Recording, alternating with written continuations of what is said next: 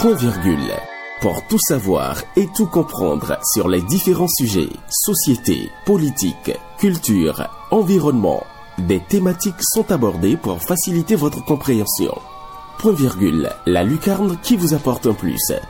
Point virgule, retrouvez-nous sur nos réseaux sociaux, Facebook, Twitter, pour découvrir le contenu intéressant de nos podcasts. Point virgule.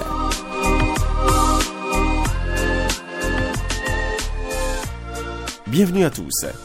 Je suis content de vous retrouver à nouveau sur Point Virgule. Point Virgule est une production qui vous permet de bien comprendre plusieurs sujets d'intérêt liés à la santé, la société, l'éducation, l'environnement, la culture, l'économie et bien d'autres. Notre rôle est de vous apporter des éléments de compréhension afin que vous en soyez mieux informés. N'oubliez pas de vous abonner à nos plateformes sur les réseaux sociaux Facebook et Twitter, Point Virgule, Studio.v. Allez, aujourd'hui, nous avons un contenu spécial. Quelques jours avant les élections, Maurice de l'équipe Point Virgule a rencontré pour vous Ayefemi Oro, un jeune entrepreneur passionné des questions politiques qui nous a donné son avis sur l'actualité concernant les élections et les défis auxquels il est confronté en tant qu'entrepreneur, sans oublier ses attentes du prochain locataire de la Marina. Je vous invite donc à suivre cet entretien réalisé par Maurice. Bonjour monsieur. Bonjour. Présentez-vous s'il vous plaît. Ayefemi Oro, euh, entrepreneur et passionné des questions politiques. Très bien. Allez-vous voter à l'élection présidentielle du 11 avril prochain? Probablement non. Pourquoi vous n'allez pas voter? Parce que déjà culturellement dans notre environnement, les élections sont un moment de fête. Mais il se fait que ces élections se tiennent dans un contexte euh, différent et difficile parce que il n'y a pas le libre choix pour diverses raisons. On va pas polémiquer dessus. Mais j'estime en fait qu'il aurait fallu laisser le choix au peuple de décider de qui il veut pour la gouvernance et qu'en l'absence en fait d'un choix euh, libre et d'un choix totalement démocratique, n'est pas opportun d'aller voter. Donc pour vous, ça ne vaut plus la peine d'aller voter Pas que ça ne vaille plus la peine d'aller voter. Pour les élections de 2021, je, ne, n'en vois pas l'utilité. Si les choses rentraient dans l'ordre et qu'en 2026, par exemple, les élections arrivaient à être ouvertes, euh, transparentes, libres, évidemment que je retournerai, c'est mon devoir parce que euh, ce sera la première fois que je ne vote pas et je le fais euh, à compte cœur. Il y a trois candidats en liste pour cette élection présidentielle. Avez-vous déjà connaissance du programme politique d'un des candidats? Il y a le, le président d'Aïssis qui a publié son, son, son, programme. Les autres ont essayé de, publier quelque chose sur le programme. J'ai lu celui du, du OFCBE aussi. Euh, en tout cas, ce qui s'assemble à un programme. Au-delà des programmes, je, rappelle que en fait le président en exercice avait un programme en, euh, en 2016 et que ce programme justement euh, incluait justement une révision de la Constitution qui aurait amené un mandat unique, ce qui n'est pas le cas, incluait un renforcement des institutions démocratiques, ce qui n'est pas le cas.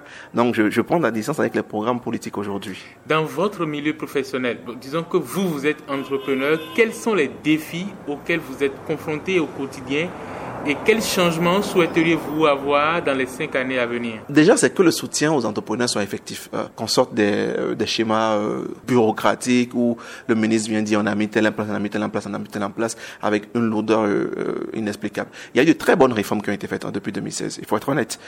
il y a eu un assainissement de, du cadre macroéconomique. Il y a eu un accompagnement surtout dans le cadre de la Covid. Mais ce dont on a le plus besoin là, c'est que l'environnement soit facilité. Que par exemple sur tous les marchés de l'État, peut-être qu'on réserve euh, un certain pourcentage, par exemple, aux entrepreneurs nationaux. C'est euh, qu'il y ait un allègement fiscal, par exemple. J'ai vu la, mesure de recrutement, par exemple, le, programme de recrutement psy, comme qu'ils ont appelé. Il aurait fallu, par exemple, que ce programme euh, exclue les grandes entreprises et soit focalisé, par exemple, sur les jeunes entreprises, les jeunes pousses, qui sont en mesure de donner non seulement de l'expérience euh, aux jeunes demandeurs d'emploi, mais de les faire grandir professionnellement aussi. Vous voyez? C'est de cibler les besoins des de, de jeunes entrepreneurs et de les accompagner de façon beaucoup plus méthodique. Vous pensez que les jeunes entrepreneurs sont les plus importants euh, à soutenir? Les plus importants, je ne sais pas mais ils sont importants à soutenir.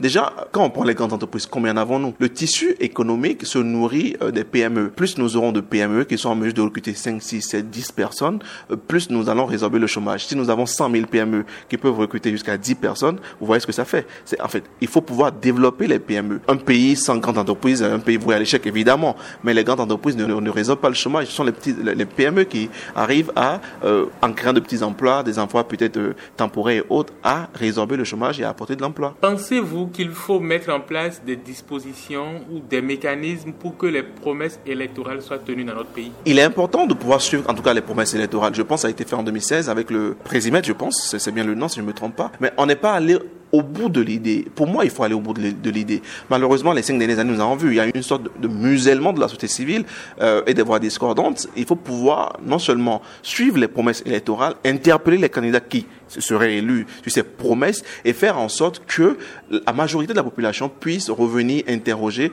les candidats sur les promesses qui ont été faites en leur temps et exiger des résultats. D'une façon générale, quelle est votre plus grande attente de la part du prochain président du Bénin? C'est pas un secret de Polichinelle, le prochain président sera toujours le président Talon. On a vu en cinq ans ce qu'il a pu faire. Il a fait du beau boulot. Il faut être honnête. Il faudrait qu'on arrête sérieusement de jouer avec nos lois, de jouer avec les institutions.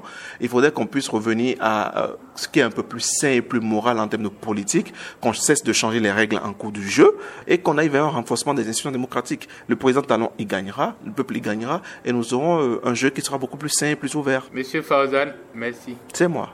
On retient de cet entretien de Maurice avec Fauzan que la question du chômage est importante à résoudre. L'allègement des charges fiscales aux PME et le renforcement des institutions démocratiques semblent être des pistes que pourrait explorer le prochain président de la République du Bénin. Merci à tous de nous avoir suivis. Point virgule est un programme conçu pour vous, disponible en podcast sur Facebook et Twitter. Point virgule ou studio.v. Si vous avez des questions à nous poser, laissez-nous un commentaire et nous vous répondrons aussitôt. Je suis Aboubacar de l'équipe Point virgule. Rendez-vous très prochainement pour un autre numéro. Portez-vous bien. Point virgule. Pour tout savoir et tout comprendre sur les différents sujets, société, politique, culture, environnement, des thématiques sont abordées pour faciliter votre compréhension. Point virgule. La lucarne qui vous apporte un plus. Point virgule, retrouvez-nous sur nos réseaux sociaux, Facebook, Twitter, pour découvrir le contenu intéressant de nos podcasts. Point virgule.